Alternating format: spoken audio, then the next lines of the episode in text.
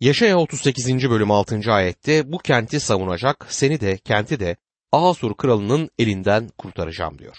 Tanrı Yeruşalim'i Asurlulardan kurtarmasıyla Hiskia'yı ölümden kurtarmasını birbiriyle bağlantılandırır. Tanrı'nın duadaki bir isteği yanıtlaması diğer istekleri de yanıtlayacağı hakkındaki inanlının kalbine cesaret verir. Doğrusunu söylemek gerekirse Rab bir sürü radyo dinleyicisinin benim sağlığım hakkındaki dualarını işitip yanıtladığından beri benim imanım çok daha fazla kuvvetlendi. Yaşaya 38. bölüm 7 ve 8. ayetlerde sözümü gerçekleştirdiğime ilişkin sana vereceğim belirti şu olacak. Rab batmakta olan güneşin Ahaz'ın inşa ettiği basamakların üzerine düşen gölgesini 10 basamak kısaltacak. Böylece batmakta olan güneşin gölgesi 10 basamak kısaldı diyor. Tanrı kendisine duasını yanıtlayacağına dair bir güvence oluşturan bu belirtiyi vermektedir. Jennings bu ayeti şöyle tercüme eder. İşte ağzın adımlarında güneşle birlikte ileri gitmiş adımların dönmesine neden oluşan ve güneş gitmiş olduğu 10 adımı geri döndü. Doktor Jennings şöyle der. Şimdi kendimizi ruhta Hiskia'nın sarayına, onun odasına götürebiliriz. Kral hala yatağında yatıyor ama yüzü artık duvara dönük değil. Pencereden bahçeyi izler. Bahçenin ortasında bir dikil taş ya da bir sütun vardı. Bu sütuna giden bir dizi merdiven ve bu merdivenlerin en az onu sütunun gölgesindedir. Kral bu manzaraya bakarken sevinç ve ümit gözlerini parlatır. Çünkü güneş o sayıdaki merdivenin üzerine o gölgeyi salacak şekilde batar. Ama yeniden bakın. Önce gölgelenmiş olan merdivenler şimdi pırıl pırıl güneş ışığının altındadır. Bu kralın istemiş olduğu işaretti. Ve Hiskia bir şükran şiiri yazar. Yaşaya 38. bölüm 9. ayette Yahuda kralı Hiskia hastalanıp iyileştikten sonra şunları yazdı diyor. Bunu izleyen ayetler ölüme çok yaklaşan birisinin yazmış olduğu güzel bir şiirdir. Birçok kişi Hiskia'nın 116. mezmuru bu sırada yazdığına inanır. Şimdi sırada Hiskia'nın Tanrı'dan hayatını uzatmasını istemekle doğru bir şey mi yapıyor sorusu gelir. Yaşaya 38. bölüm 20. ayet beni kurtaracak olan Rab'dir. Ömrümüz boyunca onun tapınağında telli çalgılarımızı çalacağız diyor. Bu sırada Hiskia'nın kalbinde büyük bir şükran yükselmektedir. Tanrı'ya şükranlar sunduğu ilahiye müzik yazılmış ve söylenmeye başlanmıştır. Ancak bu deneyimden sonra Hiskia biraz gururlu ve kibirli olmuştur. Tarihi Tanrı'nın bakış açısına göre yansıtan Tarihler kitabında bizlere bakın ne deniyor. 2. Tarihler 32. bölüm 25. ayet. Ne var ki Hiskia kendisine yapılan bu iyiliğe yaraşır biçimde davranmayıp büyüklendi. Bu yüzden Rab hem ona hem Yahuda'ya hem de Yaruşilim'e öfkelendi. Burada hayatının uzatılmasını belki de istememesi gerektiği hakkında bir kanıt görürüz. Çünkü kibirlenmişti. Hastalığımda Hiskia'nın öyküsünü anımsadım. Rabbe eğer yaşamama izin verirsen senin isteğini yapacağıma ve sözünü bildirmeyi sürdüreceğime dair söz veriyorum dedim. Bu yüzden konferanslar ve toplantılara katılarak fazlasıyla çalıştım. Rabbi hayal kırıklığına uğratmak istemiyordum. Ama Rab hayatımı uzattığından beri aşırı derecede çalışarak kendimi öldürmemem gerektiğini bana yeterince açıkladı. Şimdi yaptıklarımla ılımlı olmaya çalışıyorum. Hiskia'nınki gibi bir mucize yaşadıktan sonra Rab'den uzaklaşma tehlikesi vardır. Bunun kişiyi Rab'be yaklaştıracağını düşünüyoruz ama bunun yerine ondan uzaklaşma tehlikesi de oluşabilir. Tanrı'dan hayatını uzatmasını istemesi doğru bir şey miydi? Zamanı geldiğinde ölmesi daha mı iyi olurdu? O kadar hastayken ölmesinin doğru olacağına inanmama yol açan bir nokta daha var. Oğlu Maneşşe. Ahav ve İzabel'in ikisinin toplamından daha kötüydü. Sanırım Şekina yüceliği onun zamanında ayrılmıştı. Eğer onun hükümranlığı sırasında ayrılmadıysa daha sonra ayrılması için hiçbir neden düşünemiyorum. Maneşya gelecek olan günah adamı Mesih karşıtına benzeyen bir çocuktu. Bir sonraki bölümde Hiskia'nın iyileşme deneyiminden sonra oldukça akılsızca davrandığını görüyoruz. Tanrı Hiskia'yı nasıl iyileştirmişti? Yaşaya onun için dua mı etti? Ya da Yaşaya ellerini onun üzerine koyup onun iyileşmesi için dua mı etti? Hayır. Yaşaya'nın ne yaptığına dikkat edin. Yaşaya 38. bölüm 21. ayet. Yaşaya incir pestili getirin, Hiskia'nın çıbanına koyun, iyileşir demişti. Yani Yakup'un tavsiye ettiği iki şeyi yapar Yaşaya. Yakup 5. bölüm 14. ayet. İçinizden biri hasta mı? Kilisenin ihtiyarlarını çağırtsın. Rabbin adıyla üzerine yağ sürüp onun için dua etsinler diyor. Bu yağla mesetme dinsel ya da törensel bir şey değildir. Yağ iyileştirmek için kullanılan tıbbi bir malzemedir ve ihtiyarların hasta kişi için dua etmeleri gerekir. Tanrı'nın Yeşaya ve Yakup aracılığıyla söyledikleri aynı. Hastalandığınızda dua edip doktoru çağırın. Tanrı mantıklı olmamızı ve imanla iyileşmek için ona yaklaşmamızı bekler. Yaşaya 39. bölümde Hiskiya ve Babil konu edilir. Yahuda düşmanlığının Asur'dan Babil'e geçişi bu bölümün en göze çarpan özelliklerinden birisidir. Bu sırada Babil, Fırat kıyısında ayakta durmaya çalışan bir şehirdi. Asur'u yenemiyordu ancak Babil ulusların zamanında altından yapılmış baş haline gelecekti ve bu da bu bölümü önemli kılar. Bu bölüm Hiskia'nın hayatının en büyük hatalarından birini ve insansal zayıflığını da ortaya koymaktadır. En kötü yenilgilerimiz büyük ruhsal zaferlerden sonra gelir. Hiskia Babil elçilerini kabul eder. Yaşaya 39. bölüm 1. ayette o sırada Hiskia'nın hastalanıp iyileştiğini duyan Baladan oğlu Babil kralı Merodak Baladan ona mektuplarla birlikte bir armağan göndertiliyor. Merodak Baladan bizler için anlamsız bir kral ama ismi anlamlıdır.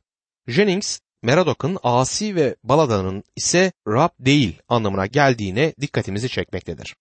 Bu kralın arkasında tabii ki Babil'in kurucusu olan Nemrut ve Tanrı'ya karşı baş asi olan ve dünyanın efendisi olan şeytan vardır. Elçiler Hiskia'nın gururunu okşayan bir mektup getiriyorlar. Babil kralı sizin için üzülüyordu. Hasta olup iyileştiğinizi duydu ve bu sizinle birlikte sevindiğini göstermek için bu hediyeleri yolladı dediler. Yaşaya 39. bölüm 2. ayette bunlar Hiskia'yı sevindirdi. O da deposundaki bütün değerli eşyaları, altını, gümüşü, baharatı, değerli yağı, silah deposunu ve hazine odalarındaki her şeyi elçilere gösterdi. Sarayında da krallığında da onlara göstermediği hiçbir şey kalmadı diyor. Bu sırada Hiskia Davut ve Süleyman'ın bir araya koymuş olduğu zenginliklerin büyük bir kısmını kaybetmemişti. Altın ve gümüşlerini onlara gösterme hatasında bulundu. Oldukça zengindi. İkinci tarihler 32. bölüm 27 ve 28. ayetlerde Hiskia çok zengin ve onurlu biriydi. Altını, gümüşü, değerli taşları, baharatı, kalkanları ve çeşit çeşit değerli eşyaları için hazineler yaptırdı. Ayrıca tahıl ambarları, yeni şarap ve zeytinyağı depoları, sığırlar için ahırlar, sürüler için ahıllar yaptırdı der. Hiskia'nın Babil'den gelen elçileri nasıl karşıladığı ilginçtir. Kendisine kraldan bir armağan ve iyileştiğin için sevindim kartı getirmişlerdi. Asurlardan gelen mektuba yaptığı gibi mektubu alıp Rabbin önüne yaymak yerine bir kenara koydu. Gururunu okşamışlardı bu yüzden ziyaretçilerine çok önemli insanlara gösterdiği ilgiyi gösterdi. Onlara Yarışilim'i gezdirdi. Süleyman dünya altın piyasasını elinde tutuyordu ve daha başka bir sürü şeyin piyasası da onun elindeydi. Bütün bunlar Yarışilim'deydi. Hiskiya bu büyük zenginlikleri misafirlerine akılsızca sergiledi. Onlar da krallarına gidip yeterince kuvvetlendiklerinde savaşlarını sürdürmek için kendilerine gerekecek bütün altın, gümüş ve mücevherleri nerede bulabileceklerini ilettiler. Hiskiya büyük bir hata yapmıştı ve Yeşaya da onun ne yaptığını duydu. Yeşaya 39. bölüm 3. ayette peygamber Yeşaya kral Hiskiya'ya gidip bu adamlar sana ne dediler, nereden gelmişler diye sordu. Hiskiya uzak bir ülkeden, Babil'den gelmişler diye karşılık verdi. Hiskiya olup bitenlerin muhteşem olduğunu düşünüyordu ama Yaşaya tehlikeyi gördü. Yaşaya 39. bölüm 4. ayette Yaşaya sarayında ne gördüler diye sordu. Hiskiya sarayımdaki her şeyi gördüler. Hazinelerimde onlara göstermediğim hiçbir şey kalmadı diye yanıtladı. Hiskiya'nın yapmış olduğu şey çok akılsızcaydı. Yaşaya 39. bölüm 5, 6 ve 7. ayetlerde ise bunun üzerine Yaşaya şöyle dedi. Her şeye egemen Rabbin sözüne kulak ver. Rab diyor ki, gün gelecek sarayındaki her şey, atalarının bugüne kadar bütün biriktirdikleri Babil'e taşınacak. Hiçbir şey kalmayacak. Soyundan gelen bazı çocuklar alınıp götürülecek. Babil kralının sarayında hadım edilecek. Hiskiya bir aptal gibi davranmıştı. Hazinelerini yabancılara göstermemeliydi. Yaşayanın peygamberliği harfi harfine yerine gelmiştir. İkinci Krallar 24 ve 25. bölümler ve Daniel 1. bölüm bu peygamberliğin yerine geldiğini kaydeder. Yaşaya 39. bölüm 8. ayette ise Hiskiya, Rab'den ilettiğin bu söz iyi dedi. Çünkü nasıl olsa yaşadığım sürece barış ve güvenlik olacak diye düşünüyordu. Hiskia'nın Yaşaya'ya verdiği yanıt oldukça tuhaf. Bu peygamberliğin benim zamanımda gerçekleşmeyeceğinden ötürü memnunum diyor. Bunların kendi zamanında gerçekleşmeyeceğinden ötürü minnettardı ama çocukları, torunları ya torunlarının torunları ne olacaktı? Bunlar onların zamanında gerçekleştiler. Hiskia'nın hayatı 15 yıl uzatılmıştı. Bu iyi miydi? İyi değildi. Akılsızca yaşamak üzere uzatılan bir hayat. Bu yıllar boyunca üç tane korkunç olay gerçekleşti. Bu bölüm tarihsel bölümün sonunu oluşturur. Yaşaya 40. bölüm yaratıcı, kurtarıcı ve destekleyen Tanrı'nın tesellisini anlatır. 40. bölüm bizleri Yaşaya kitabının son ana kısmına getirir. Bu kitabın ilk ve son kısımları arasında keskin bir tezat bulunur. İlk kısım egemen Tanrı'nın taht üzerindeki vahyiydi. Bu son kısım ise kurtarıcının acı çekmesinin vahyidir. 6. bölümde tacı gördük. 53. bölümde çarmıhı göreceğiz. 1. bölümde konu Tanrı'nın hükümetiydi. Bu bölümde Tanrı'nın lütfudur. Halkıma avutun diyen açılış sözleri bu son kısmın havasını ve temposunu belirlemektedir. Tanrı'dan gelen mesaj birinci kısımda gördüğümüz gibi yargı değil, tesellidir. Konusunun değişmesi liberal eleştirmenlerin ikinci yaşaya hipotezini ispatsız olarak iddia etmelerine yol açar. Konular tamamıyla farklı olduğundan farklı yazarlar iki değişik yaşaya tarafından yazıldıkları düşünülebilir. Ancak mesajın değişmesi yazarın değişmesini gerektirmez. Mesajcı değil, mesaj değişmiştir. Birçok yazar tamamıyla farklı konularda yazmaktadır. Örneğin, Tanrı'nın yargısını konu alan ikinci mezmur hakkında bir kitapçığım var. Bir de Tanrı'nın kurtarışını konu alan 22. mezmur hakkında bir kitap var. Ama ikisi de aynı birey tarafından yazılmışlardır. Yaşayanın bu kısmında Sina'daki gök gürültüleri ve şimşekler dinmiş, Tanrı'dan gelen muhteşem bir lütuf mesajıyla söndürülmüşlerdir. Teselli Tanrı'dan gelen bir mesajdır. Yaşaya 40. bölüm 1. ayet. Avutun halkımı diyor Tanrınız, avutun. Son kısmın bütün vayları ve yükleri kaldırılmıştır. Çünkü artık Yaşaya kendisi hakkında söylediği her şeyi daha sonra gerçekleştirecek olan bir yük taşıyıcısına işaret eder. Bu kişi Matta 11. bölüm 28. ayette Ey bütün yorgunlar ve yükü ağır olanlar bana gelin ben size huzur veririm diyen bu davette bulunan İsa Mesih'tir. Rab İsa Mesih yüklerimizi kaldırır. Halkımı avutun, avutun halkımı. Tanrı'nın atan kalbinden gelen özlemli bir iç çekiş sesidir bu. Tanrımız bütün tesellilerin tanrısıdır. Bu yüzden Elçi Paulus 2. Korintliler 1. bölüm 3 ve 4. ayetlerde her türlü tesellinin kaynağı olan Tanrı'ya, merhametli babaya, Rabbimiz İsa Mesih'in Tanrısı ve babasına övgüler olsun. Kendisinden aldığımız teselli ile her türlü sıkıntıda olanları teselli edebilmemiz için bizi bütün sıkıntılarımızda teselli ediyor demiştir. Kutsal ruha tesellici denir. Rab İsa Yuhanna 14. bölüm 16. ayette ben de babadan dileyeceğim. O sonsuza dek sizinle birlikte olsun diye size başka bir yardımcı gerçeğin ruhunu verecek demişti. O bugün bizim tesellicimizdir. Yaşaya 40. bölüm 2. ayette Yaruşilim halkına dokunaklı sözler söyleyin. Angarya'nın bittiğini, suçlarının cezasını ödediklerini, günahlarının cezasını Rabbin elinden iki katıyla aldıklarını ilan edin diyor.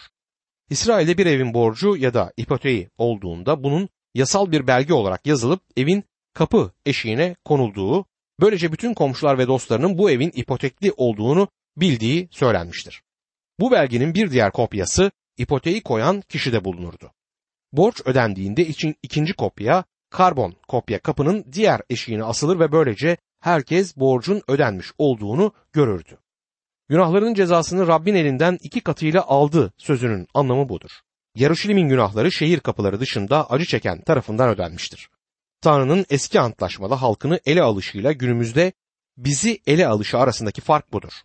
Hristiyanlığın bütün putperest dinlerden ve Musa'nın yasasından farklı yanı budur. Fark bağışlatan sözcüğündedir. Putperest dinlerde insanlar tanrılarını yatıştırmak için onlara bir sunu götürürler ve Tanrı bunları bağışlar. Birçok kişi kutsal kitapta bunun aynı anlama geldiğini, Tanrı öfkeli olduğu için onu yatıştırmak için bir şey yapmaları gerektiğini düşünüyor. Putperest dinlerdeki kişiler bunu hep yapar. Çünkü tanrıları her zaman öfkelidir ve onlarla geçinmek zordur. Duyguları kolayca rencide olur ve her zaman dostça davranmazlar. Gerçek şudur ki günah insanın günahı kendisini Tanrı'ya yabancılaştırmıştır ama bu konuda bir şeyler yapan Tanrı'nın kendisidir. Ve günümüzde bağışlatan Tanrı'dır. Onu kazanmak için hiçbir şey yapmanız gerekmez. Bağışlatma Tanrı'ya karşıdır ve barışma bize karşıdır. Tanrı yapılması gereken her şeyi yapmıştır. Günümüzde bizlerden Tanrı'yı kazanmak için bir şey yapmamız değil, Tanrı ile barışmamız istenmektedir. Tanrı zaten kazanılmıştır. İsa Mesih'in çarmıhta bizim için yapmış olduğu iş budur. Bizim bütün yapmamız gereken Mesih'in yapmış olduğu şeyi kabul etmektir.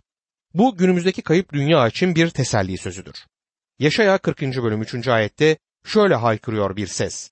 Çölde Rabbin yolunu hazırlayın. Bozkır'da Tanrımız için düz bir yol açın. Matta, Markos, Luka ve Yuhanna olmak üzere müjde kayıtlarının dört yazarı da bu ayetin vaftizci Yahya hakkında olduğunu söyleyerek aktarma yaparlar. İncil'de dört kez geçtiğinden bu konu tartışma konusu değildir. Ben de vaftizci Yahya hakkında olduğunu bunun rahatlıkla söyleyebilirim. Yaşaya 40. bölüm 4 ile 6. ayetler arasında her vadi yükseltilecek, her dağ, her tepe alçaltılacak. Böylelikle engebeler düzleştirilecek, sarp yerler ovaya dönüştürülecek. O zaman Rabbin yüceliği görünecek. Bütün insanlar hep birlikte onu görecek. Bunu söyleyen Rab'dir. Ses duyur diyor. Neyi duyurayım diye soruyorum. İnsan soyu ota benzer. Bütün vefası kır çiçeği gibidir diyor.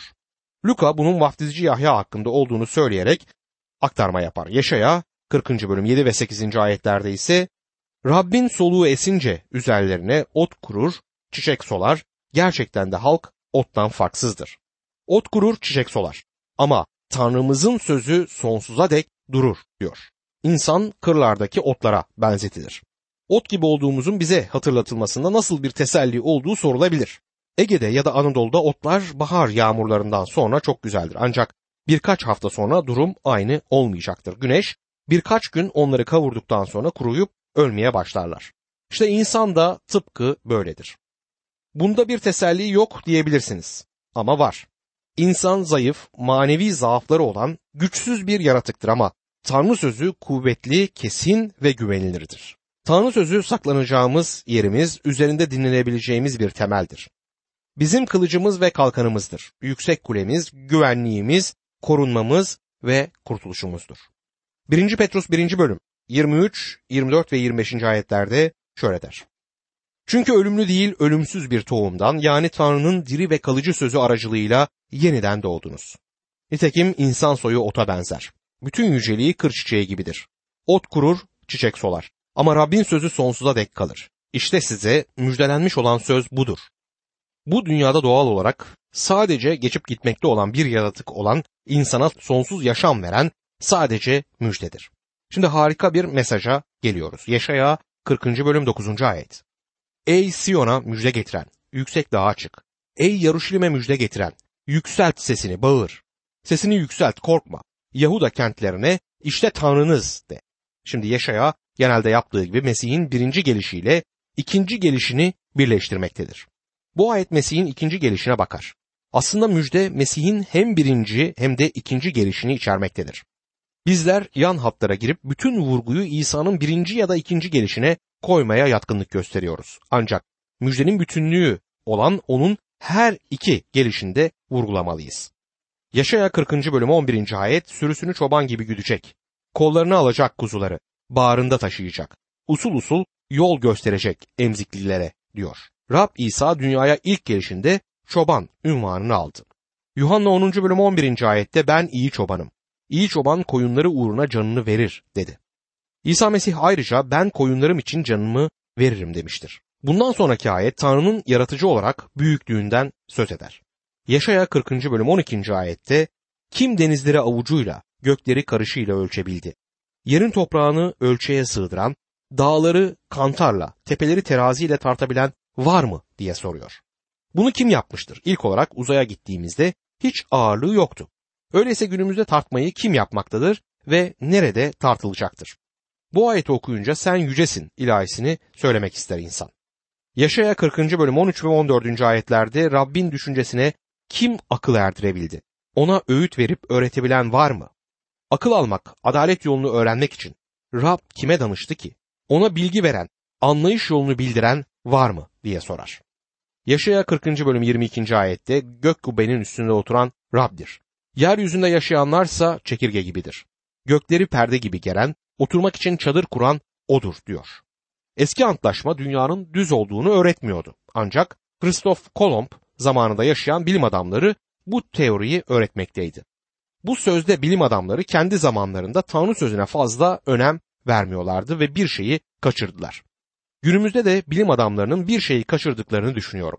Bu ayette dünyanın yuvarlak olduğu, daha da büyük bir evrendeki bir yuvarlak olduğu ve Tanrı'nın tahtının uzayın sonsuzluğunu tarayan en güçlü teleskopların bile etki alanı dışında olduğu kesinlikle bildirilmektedir. Şimdi düşünmek için Tanrı'dan bir çağrı gelir. Tanrı bütün bunların ışığında bizleri düşünmeye çağıracaktır. Yaşaya 40. bölüm 27. ayet. Ey Yakup soyu, ey İsrail! Neden Rab başıma gelenleri görmüyor? Tanrı hakkımı gözetmiyor diye yakınıyorsun diyor. Tanrı kendisine ait olanların zorluklarını ve sıkıntılarını bilir. Eğer Tanrı'ya aitseniz yaşamın fırtınalarını yatıştırabilir ama kendisine ait olanlar için bazen fırtına da öğretecek dersleri de bulunur. Kendinizi fırtınanın ortasında bulduğunuzda oturup ağlayacak ve Tanrı'yı eleştireceğinize neden öğrenmenizi istediği dersin ne olduğunu bulmaya çalışmıyorsunuz. Tanrı bunlarda öğrenmeniz için bir şey olmadıkça sıkıntıların yaşamınıza gelmesine izin vermez. Öğrenilecek ders şu olabilir. Yaşaya 40. bölüm 28. ayet. Bilmiyor musun, duymadın mı? Ebedi Tanrı, Rab bütün dünyayı yaratan ne yorulur ne de zayıflar. Onun bilgisi kavranamaz. Büyük bir Tanrımız var. O hiçbir zaman yorulmaz. O insanlar gibi değil. Yaşaya 40. bölüm 30 ve 31. ayetlerde ise gençler bile yorulup zayıf düşer. Yiğitler tökezleyip düşerler. Rabbe umut bağlayanlarsa taze güce kavuşur. Kanat açıp yükselirler kartallar gibi. Koşar ama zayıf düşmez, yürür ama yorulmazlar. Burada üç güç düzeyi sunulmaktadır ve birkaç Hristiyan yorumcu bunun iman hayatının büyümesinin üç aşamasına benzetirler. Bu üç büyüme aşaması şunlardır. Genç Hristiyan kartallar gibi kanat açıp yükselecektir. İkincisi yetişkin Hristiyan koşacaktır ve üçüncüsü olgun Hristiyan da yürüyecektir. Bu bana tanıdığım bir vaizin vaaz etmiş olduğu harika bir vaazı hatırlatıyor. Bu vaazda şöyle demişti. Kardeşler bu kilisenin yürümesi gerekiyor dediğinde ihtiyarlardan biri amin dedi. Vaiz sözlerine devam etti. Kardeşler bu kilisenin koşması gerekiyor. İhtiyar yine amin dedi. Sonra kardeşler bu kilisenin uçması gerekiyor dedi. Bu ihtiyar amin haleluya diye bunu destekledi. Sonra vaiz ama bu kiliseyi uçurmak için para gerekecek dedi. İhtiyar bu söze şöyle cevap verdi. Bırak yürüsün kardeş bırak yürüsün. Dostum kim olursanız olun. Bu dünyada Tanrı ile birlikte hareket etmelisiniz. Bu size bir şeylere mal olacaktır. Ama durumunuz her ne olursa olsun Tanrı size gereken kuvveti verecektir. Eğer yürümek için kuvvete ihtiyacınız varsa Tanrı bunu size verir. Uçmak için kuvvete ihtiyacınız varsa Tanrı size bunu da verecektir. Bu Tanrı'nın yaratıcımız, kurtarıcımız ve destekleyicimiz olarak verdiği teselliyi ortaya koyan harika bir bölümdür.